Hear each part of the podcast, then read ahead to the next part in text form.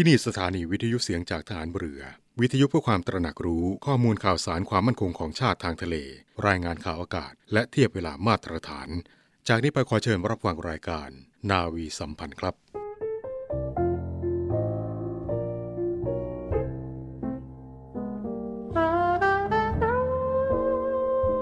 สามัคคีนี้ก็คือการเห็นแก่บ้านเมือง และช่วยกันทุกวิถีทาง เพื่อที่จะสร้างบ้านเมืองให้เข้มแข็ง ด้วยการเห็นอกเห็นใจซึ่งกันและกัน และทำงานด้วยการซื่อสัตย์สุจริต ต้องส่งเสริมงานของกันและกัน และไม่ทำลายงานของกันและกัน มีเรื่องอะไรให้ได้พูดปลองดองกัน อย่าเรื่องใครเรื่องมัน และงานก็ทำงานอย่างตรงไปตรงมา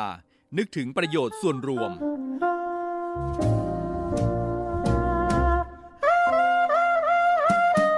พระราชดำรัส พระบาทสมเด็จพระบรมชนากาธิเบศร มหาภูมิพล อดุยเดชมหาราช บรมนาถบพิตรพระราชทานในพิธีประดับยศนายตำรวจชั้นนายพล เมื่อวันที่ 15 มกราคม พุทธศักราช 2519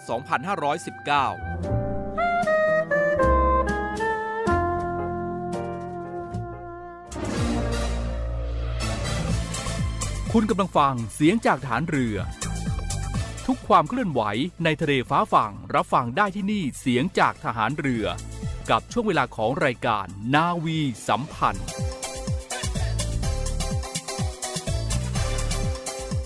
สวัสดีครับผู้ฟังที่เคารพรักทุกท่านครับ กลับมาพบกับทางรายการนาวีสัมพันธ์ กันเช่นเคยนะครับ ในช่วงเวลา7นาฬิกา30 นาทีจนถึงเวลา8นาฬิกาและทางรายการพบคุณผู้ฟังวันนี้ก็ตรงกับเช้าวันพฤหัสบดีที่ 18 เดือนพฤศจิกายน ปีพุทธศักราช 2564 สำหรับเช้านี้ก็ยังอยู่กับผมพันจ่าเอกอินตานามยางอินดำเนินรายการครับ และคุณผู้ฟังก็สามารถติดตามรับฟังรายการนาวีสัมพันธ์ได้เป็นประจำทุกวันนะครับ ผ่านทางเครือข่ายสถานีวิทยุเสียงจากทหารเรือทั่วประเทศ และก็ยังสามารถติดตามรับฟังได้หลากหลายช่องทางเหมือนเดิมนะครับ ไม่ว่าจะเลือกติดตามรับฟังทางวิทยุ หรือว่ารับฟังทางเว็บไซต์ที่ www.voiceofnavy.com และก็อีกหนึ่งช่องทางครับ นั่นก็คือแอปพลิเคชันเสียงจากทหารเรือ ก็เลือกเข้าไปติดตามรับฟังกันได้ตามช่องทางต่างๆ และก็ตามความสะดวกครับ และสำหรับเช้าวันนี้ก่อนอื่นก็ต้องขอทักทายคุณผู้ฟังทุกท่านกันเป็นประจำนะครับในทุกพื้นที่ ในทุกสภาพอากาศ และก็ทุกๆกิจกรรม หรือว่าการงานของคุณผู้ฟัง และก็อย่าลืมครับในเรื่องของการรักษาสุขภาพ เพราะว่าในแต่ละพื้นที่นั้นอาจจะมีสภาพอากาศที่แตกต่างกันไป เข้าสู่รายการในช่วงแรกสำหรับเช้าวันนี้นะครับกับเรื่องราวที่เกี่ยวกับ การแจ้งเตือนประชาชนนะครับ ที่อาศัยอยู่ริมน้ำในพื้นที่กรุงเทพมหานคร จังหวัดสมุทรปราการ และจังหวัดนนทบุรี เพื่อเตรียมรับมือน้ำทะเลหนุนครับ ซึ่งก็จะเป็นประกาศของกรมอุทกศาสตร์นะครับในเรื่อง สภาวะระดับน้ำในแม่น้ำเจ้าพระยา บริเวณกองบัญชาการกองทัพเรือกรุงเทพมหานคร และป้อมพระชนจอมเกล้าและพื้นที่ใกล้เคียงนะครับ เนื่องจากระหว่างวันที่ 19 ถึงวันที่ 28 พฤศจิกายน 2564 ระหว่างเวลาประมาณ 6 นาฬิกาถึง 15 นาฬิกา เป็นช่วงที่น้ำทะเลหนุนสูง บริเวณกองบัญชาการกองทัพเรือ กรุงเทพมหานคร ป้อมพระชนจอมเกล้าและพื้นที่ใกล้เคียงนะครับ ประกอบกับมรสุมตะวันออกเฉียงเหนือที่พัดปกคลุมอ่าวไทย รวมทั้งมีการระบายน้ำบริเวณท้ายเขื่อนเจ้าพระยา ลักษณะดังกล่าวนะครับอาจทำให้ระดับน้ำในแม่น้ำเจ้าพระยาเพิ่มสูงขึ้นกว่าปกติ โดยคาดหมายว่าที่บริเวณกองบัญชาการกองทัพเรือกรุงเทพมหานคร ระดับน้ำจะมีความสูงประมาณ1เมตร80เซนติเมตรถึง 2 เมตร จากระดับทะเลปานกลาง และบริเวณป้อมพระชนจอมเกล้าและพื้นที่ใกล้เคียง ระดับน้ำ จะมีความสูงประมาณ1เมตร70เซนติเมตรถึง1เมตร90เซนติเมตรจากระดับทะเลปานกลางนะครับ จึงขอให้ระมัดระวังผลกระทบที่จะเกิดขึ้นจากระดับน้ำขึ้นสูงดังกล่าว และติดตามสภาวะระดับน้ำอย่างใกล้ชิดนะครับทั้งนี้กรมอุทกศาสตร์ได้แจ้งให้ทราบล่วงหน้าไว้นะครับที่สภาวะน้ำแม่น้ำเจ้าพระยา ในเว็บไซต์ของกรมอุทกศาสตร์นั่นเองครับ ซึ่งหากว่าคุณฟังมีข้อสงสัยหรือว่าจะสอบถามข้อมูลระดับน้ำเพิ่มเติมนะครับ ก็สามารถติดต่อสอบถามได้นะครับที่ศูนย์สนับสนุนข้อมูลการแจ้งเตือนภัย สบพทรนะครับที่หมายเลขโทรศัพท์ 024752117 และ 021736551 และก็สำหรับในวันนี้นะครับวันที่ 18 พฤศจิกายน 2564 โรงเรียนในเรือจังหวัดสุปราการนะครับก็จะมีพิธีถวายเครื่องราชสักการะ พระบรมราชานุสาวรีย์พระบาทสมเด็จพระจุลจอมเกล้าเจ้าอยู่หัว และบำเพ็ญกุศล ในช่วงเวลา 7นาฬิกาถึงเวลา 13นาฬิกาสืบเนื่องเมื่อวันที่ 20 พฤศจิกายน พุทธศักราช 2449 นะครับ พระบาทสมเด็จพระจุลจอมเกล้าเจ้าอยู่หัว ได้เสด็จพระราชดำเนินมาทรงประกอบพิธี เปิดโรงเรียนในเรืออย่างเป็นทางการ ณพระราชวังเดิมธนบุรี และก็ในช่วงนี้เราไปติดตามรับฟังความเป็นมาของโรงเรียนในเรือครับ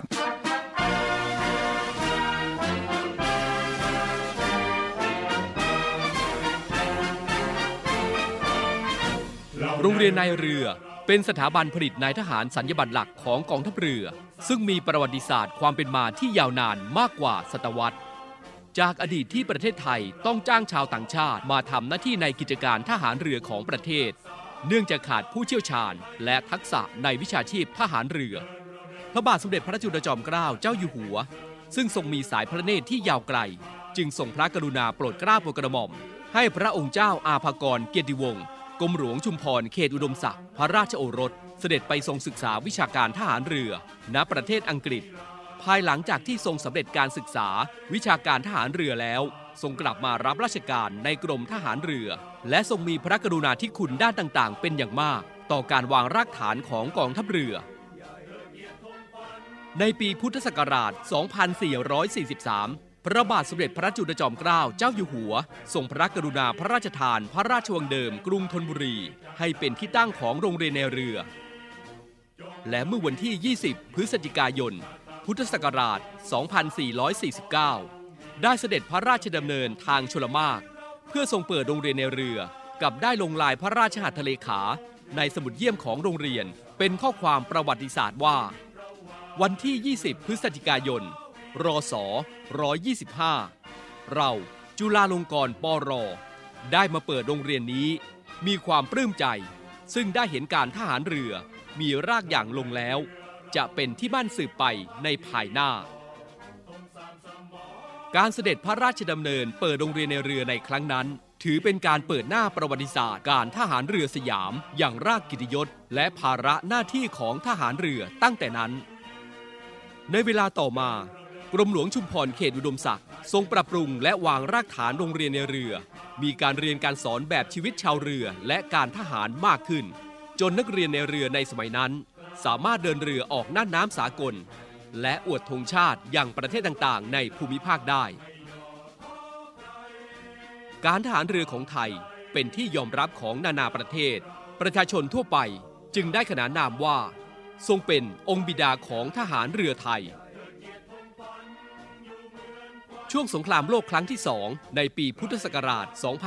2487 โรงเรียนในเรือจำเป็นต้องย้ายจากพระราชวงเดิมไปยังพื้นที่สัตหีบณบริเวณตำบลเกล็ดแก้ว ทั้งนี้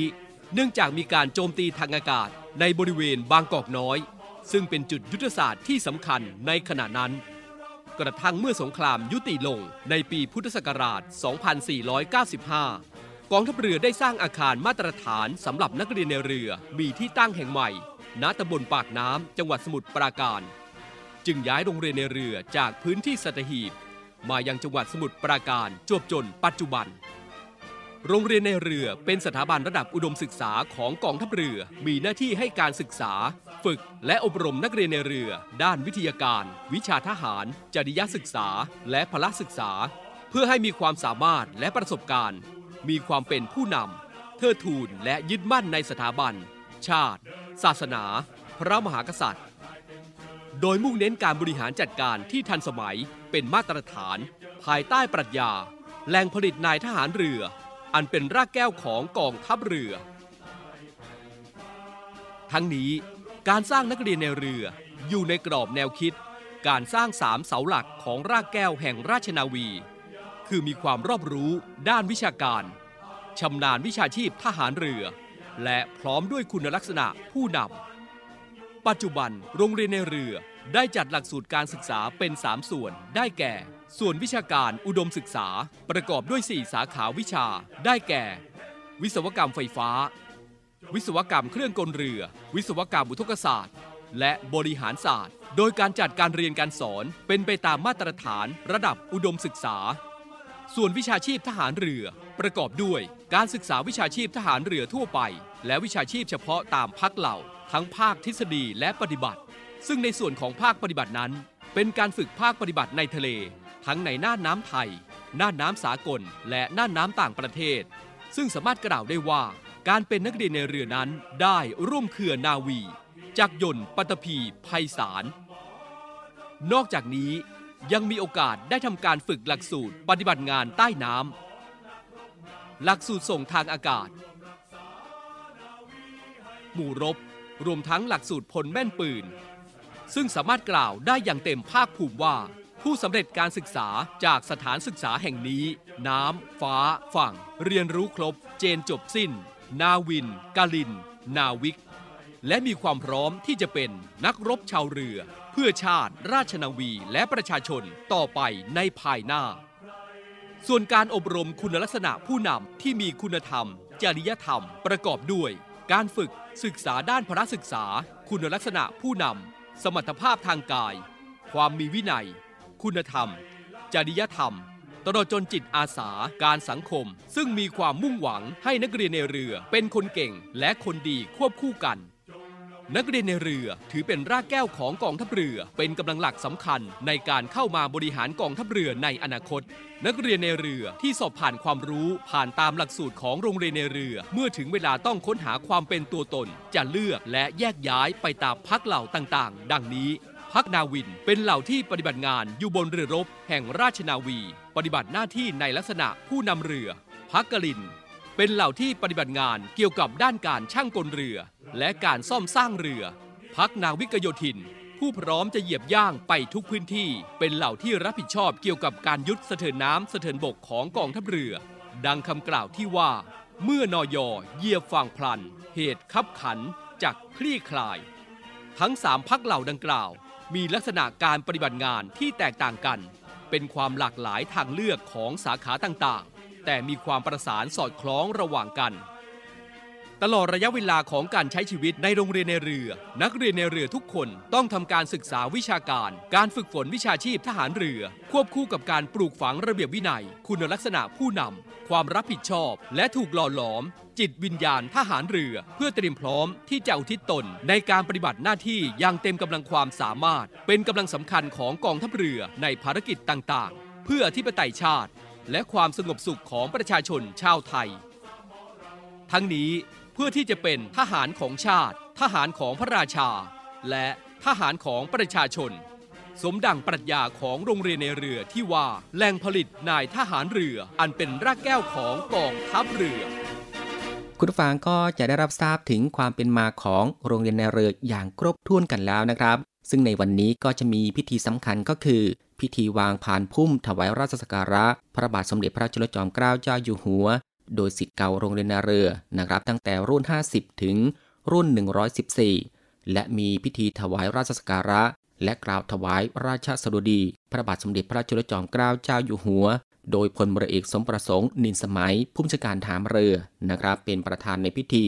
และก็มีพิธีบำเพ็ญกุศล และนอกจากนี้ครับก็มีกิจกรรมพาสิทธิ์เก่าโรงเรียนนาเรือ เยี่ยมชมสถานที่สำคัญของโรงเรียนนาเรือนะครับเพื่อร่วมย้อนระลึกถึงการเปลี่ยนแปลงในอดีตจนถึงปัจจุบันอีกด้วยครับ คุณผู้ฟังครับเอาเป็นว่าในช่วงนี้เรามาพักรับฟังสิ่งที่น่าสนใจจากทางรายการกันสักครู่แล้วกลับมาพบกันในช่วงต่อไปครับ รวมใจพักรักชาติ ราชศรัทธา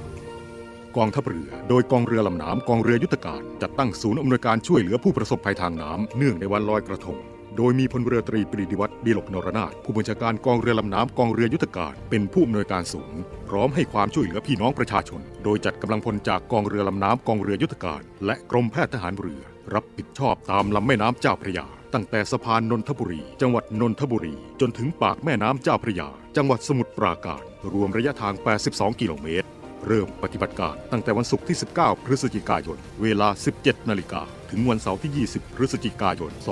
2564 เวลา 8 นาฬิกา หากพบเห็นผู้ประสบภัยทางน้ำติดต่อขอรับความช่วยเหลือได้ที่ ศูนย์อำนวยการช่วยเหลือผู้ประสบภัยทางน้ำเนื่องในวันลอยกระทง ตั้งอยู่ที่ กองบังคับการหมวดเรือที่ 3 กองเรือลำน้ำกองเรือยุทธการ อู่ทหารเรือธนบุรี ถนนอรุณอมรินทร์แขวงสิริราช เขตบางกอกน้อย กรุงเทพมหานคร หมายเลขโทรศัพท์ 0 2412 6963 0 2475 3093ถึง4และสายด่วน 1696 สายด่วน 1696 กองทัพเรือมีความภาคภูมิใจเป็นอย่างยิ่ง ที่ได้เป็นส่วนหนึ่ง ในการให้ความช่วยเหลือพี่น้องประชาชนที่ประสบภัยในวันลอยกระทง ประจำปี 2564 ใจไม่มีใครเสริมส่งลอยกระทงเขาเรียนเล่นไฟกลับเข้าสู่รายการนาวีสัมพันธ์สำหรับเช้านี้กันอีกครั้งนะครับ หลังจากที่ได้ติดตามรับฟังสิ่งที่น่าสนใจจากทางรายการของเราผ่านไปสำหรับในช่วงนี้เรามาที่อีกหนึ่งเรื่องราวข่าวสารจากกองทัพเรือกันต่อครับ คุณผู้ฟังครับเมื่อวันที่ 20 พฤศจิกายน พุทธศักราช 2449 พระบาทสมเด็จพระจุลจอมเกล้าเจ้าอยู่หัว ได้เสด็จพระราชดำเนินมาทรงเปิดโรงเรียนนาเรือพระราชวังเดิมอย่างเป็นทางการนะครับ กองทัพเรือจึงได้ถือเอาวันที่ 20 พฤศจิกายนของทุกปี เป็นวันกองทัพเรือตราบจนปัจจุบัน และก็ในโอกาสวันกองทัพเรือประจำปี 2564 ที่จะมาถึงนี้เมื่อวันที่ 17 พฤศจิกายน 2564 ที่ผ่านมา พลเรือเอกสมประสงค์นินสมัย ผู้บัญชาการทหารเรือ ได้นำคณะนายทหารชั้นผู้ใหญ่ของกองทัพเรือนะครับตลอดจนกำลังพลของกองทัพเรือ ร่วมบริจาคโลหิต เนื่องในวันกองทัพเรือประจำปี 2564 ณ ห้องอรุณอมรินทร์หอประชุมกองทัพเรือ เขตบางกอกใหญ่ กรุงเทพมหานครซึ่งทางกองทัพเรือนะครับได้จัดกิจกรรมบริจาคโลหิต และกิจกรรมบำเพ็ญสาธารณประโยชน์ พร้อมกันทุกพื้นที่นะครับ ก็ประกอบกับจากสถานการณ์การแพร่ระบาดของโรคติดเชื้อไวรัสโคโรน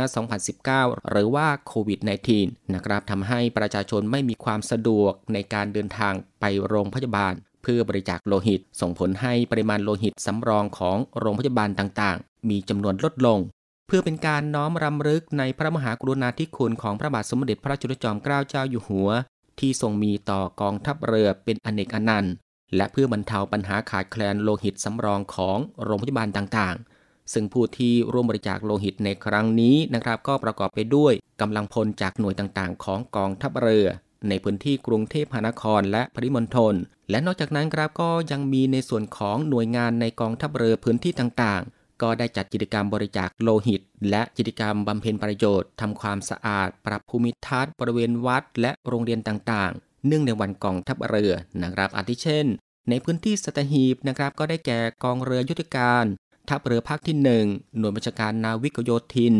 ฐานทัพเรือสัตหีบ หน่วยบัญชาการต่อสู้อากาศยานและรักษาฝั่ง พื้นที่ทัพเรือภาคที่ 2 และฐานทัพเรือสงขลา จังหวัดสงขลานะครับ พื้นที่ทัพเรือภาคที่ 3 จังหวัดภูเก็ต และฐานทัพเรือพังงา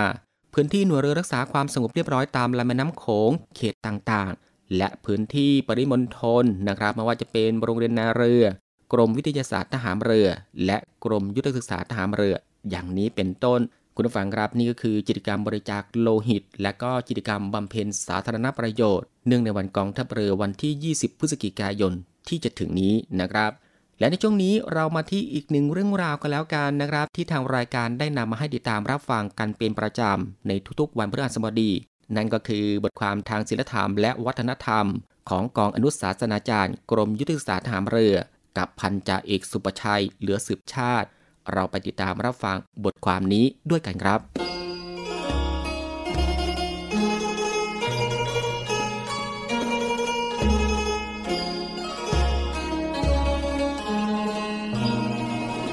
ครับคุณฟังครับ หลังจากออกพรรษาเข้าสู่เทศกาลทำบุญทอดกระถินครับต่อด้วย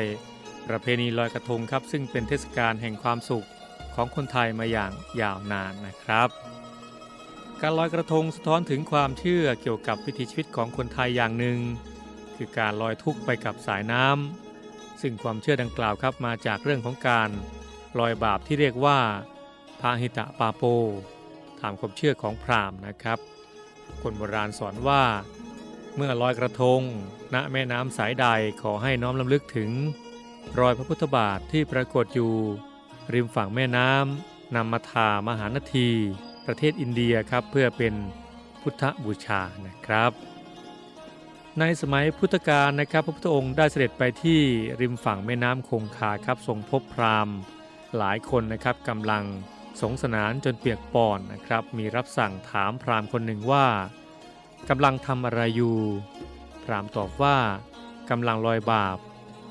ทรงแย้งว่า หากการลอยบาปด้วยน้ำเป็นสิ่งที่ทำได้จริง ๆแล้ว มนุษย์คงสู้พวกสัตว์น้ำอย่างกุ้งหอยปูปลาไม่ได้เป็นแน่ เพราะสัตว์น้ำเหล่านั้นเขาอาศัยอยู่ในน้ำตลอดเวลา และตรัสต่อไปว่า ความรู้สึกบาปเกิดขึ้นที่ไหน พรามตอบว่าที่ใจ ทรงถามต่อไปว่า บาปเกิดที่ใจทำไมจึงมาชำระที่กายเล่า พราหมณ์ไม่รู้จะตอบอย่างไร จึงทรงเปิดหูเปิดตาเขา ด้วยคำสอนที่สมเหตุสมผล และให้เห็นจริงด้วยปัญญา พระพุทธองค์ตรัสว่า คนทำกรรมชั่ว ไม่ว่าจะวิ่งไปชำระกายที่ไหน ก็ไม่สามารถลอยบาปได้ ต่อเมื่อใดก็ตาม เขานำเอาศีล สมาธิ ปัญญา มาชำระใจจนเกิดความรู้แจ้งเห็นจริงแล้ว เมื่อนั้นแหละ เขาจึงจะได้ชื่อว่าลอยบาปแล้ว และตรัสอีกว่า เมื่อคนเรามีศีล สมาธิปัญญาแล้ว แม้น้ำดื่มธรรมดาธรรมดา ก็ยังเป็นน้ำศักดิ์สิทธิ์ขึ้นมาได้ พรามได้ฟังวิธีลอยบาปแบบพุทธะแล้ว ก็แจ้งแก่ใจ เลิกลอยบาปตัดกรรม แบบเคยปฏิบัติกันสืบมา หันมาลอยบาปโดยการทำตนเป็นคนดีนับแต่นั้น พระพุทธองค์ทรงประยุกต์คำว่า ลอยบาปมาใช้ในพุทธศาสนา แต่ทรงมุ่งกิจสูงสุดในพระพุทธศาสนา พระทรงกำหนดไว้ว่า คนที่จะได้ชื่อว่าลอยบาปได้อย่างแท้จริงนั้น ต้องเป็นพระอรหันต์เท่านั้นครับท่านผู้ฟังครับ ความเชื่อของคนไทยเกี่ยวกับการลอยกระทงครับ เพื่อลอยทุกข์ลอยโศก โดยการตัดเล็บตัดผม และเงินใส่ลงไปในกระทง สิ่งเหล่านี้ครับเป็นความเชื่อที่มีมาในภายหลัง เป็นสิ่งที่ทำแล้วรู้สึกสบายใจ แต่ความจริงแล้ว คนเราไม่สามารถที่จะ ลอยทุกโศกให้หมดไปได้ด้วยการลอยกระทง ดังนั้นนะครับถ้าจะให้ทุกโศกโรคภัยข้อร้ายออกไปจากชีวิต ต้องละบาปอกุศล และหมั่นทำบุญสร้างกุศลอยู่เสมอ เมื่อถึงคืนวันลอยกระทง ให้ตั้งจิตอธิษฐาน ถึงกุศลผลบุญที่ได้ทำไปแล้วนั้น ขอจงเปลื้องทุกข์เปลื้องโศกโรคภัยทั้งหลายออกไปจากชีวิต ดังคำพูดที่ว่า มันนึกถึงบุญ บุญย่อมรักษานั่นเองนะครับ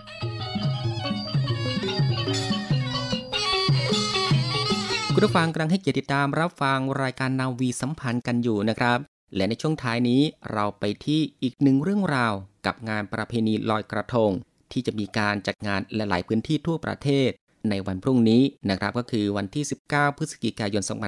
2564 ซึ่งในปีนี้ก็จะจัดในรูปแบบของ New Normal นั่นเองครับ และก็ประเพณีลอยกระทงของทุกปีนะครับ ก็จะมีประชาชนมาลอยกระทงตามลำแม่น้ำเจ้าพระยา และมีการสัญจรของเรือท่องเที่ยวเป็นจำนวนมาก จากกิจกรรมดังกล่าวนะครับ มักก่อให้เกิดอุบัติเหตุทางน้ำบ่อยครั้ง ซึ่งกองทัพเรือได้มีความห่วงใยต่อความปลอดภัยของประชาชนที่ร่วมกิจกรรมในวันลอยกระทง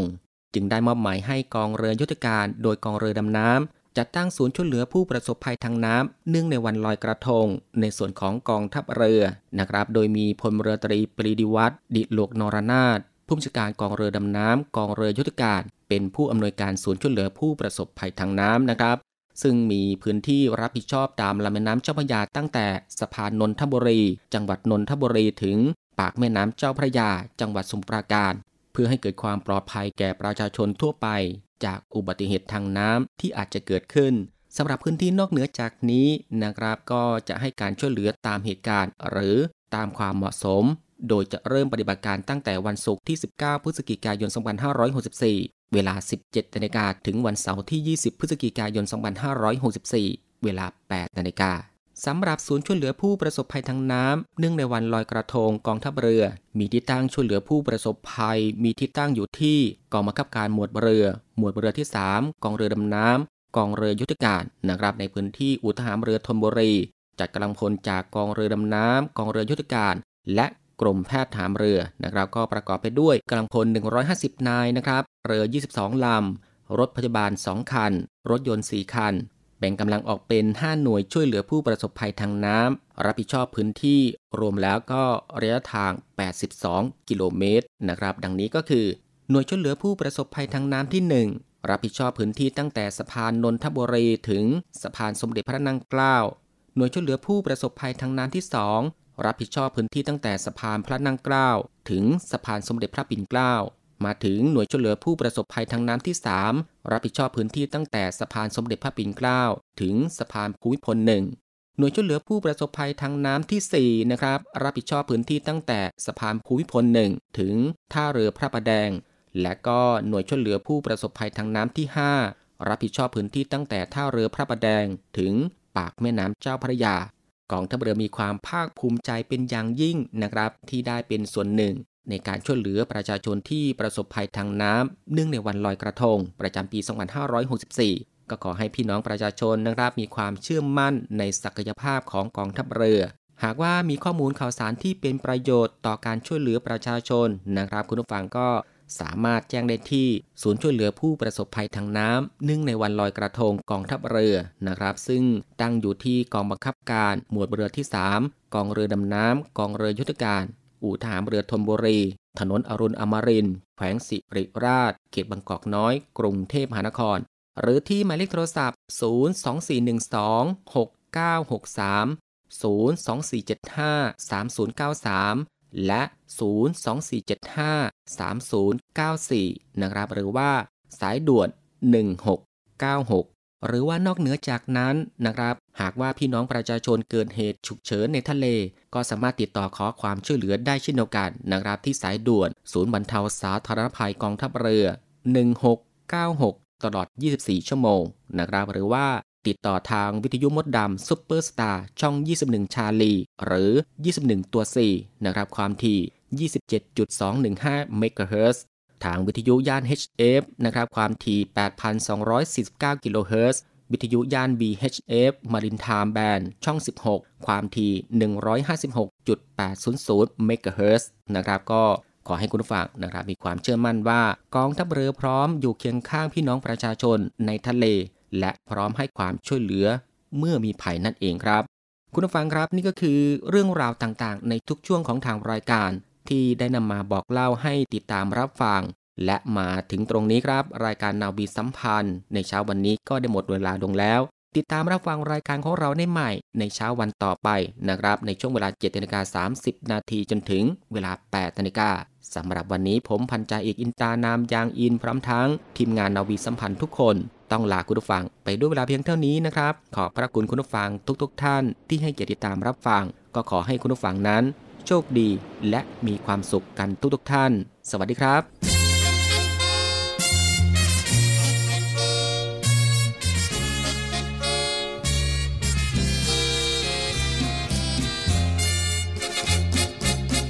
สียงคลื่นลมโครมครื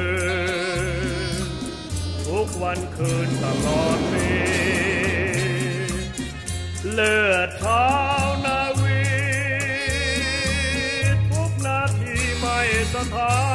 นตรวจตราโพยภัยน่านน้ำไทยเรานั้น ใจไม่ยอมหวั่นต่ออันตราย จดริมขอบฟ้า ลิบไกลตาสุดคะเน ลอยกลางทะเล ลึกจำเจไม่หวันไหวฝ่าคลื่นและลม แดดฝนพรมไม่นาย ขอฝากตัวฝากใจมันไว้แดนคงคา มีท้องเรือเป็นบ้าน มีสายทานเป็นเพื่อน มีแสงดาวเดือนเกลื่อน เยี่ยมเยือนฟ้าฟ้าพงพริ้วปลิวสะบัด เย็นสายลมพัดมาจำต้องห่างไกลตา จากลาคู่ใจ ทัพราชนาวีสู้ภัยรีไม่มีถอย ยามลำเรือลอย สายตาคอยจ้องมองไทยเหล่าชาวนาวีสู้พร้อมพลีใจให้ เพื่อปกป้องฝั่งไทยไม่ขอไกลทะเล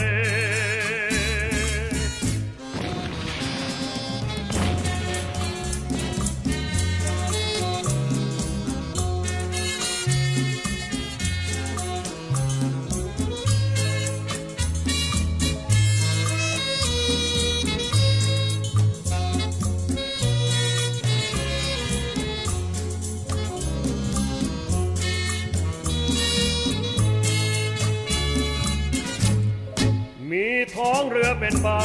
น มีสายทานเป็นเพื่อน มีแสงดาวเดือนเกลื่อน เยี่ยมเยือนฟ้าฟ้าทงพิวปิวสะบัด เย็นสายลมพัดมาจำต้องห่างไกลตาจากลาคู่ใจทัพราชนาวีสู้ภัยรีไม่มีถอย ยามลำเรือลอย สายตาคอยจ้องมองไทยเหล่าชาวนาวีสู้พร้อมพลีใจให้ เพื่อปกป้องฝั่งไทย ไม่ขอไกลทะเล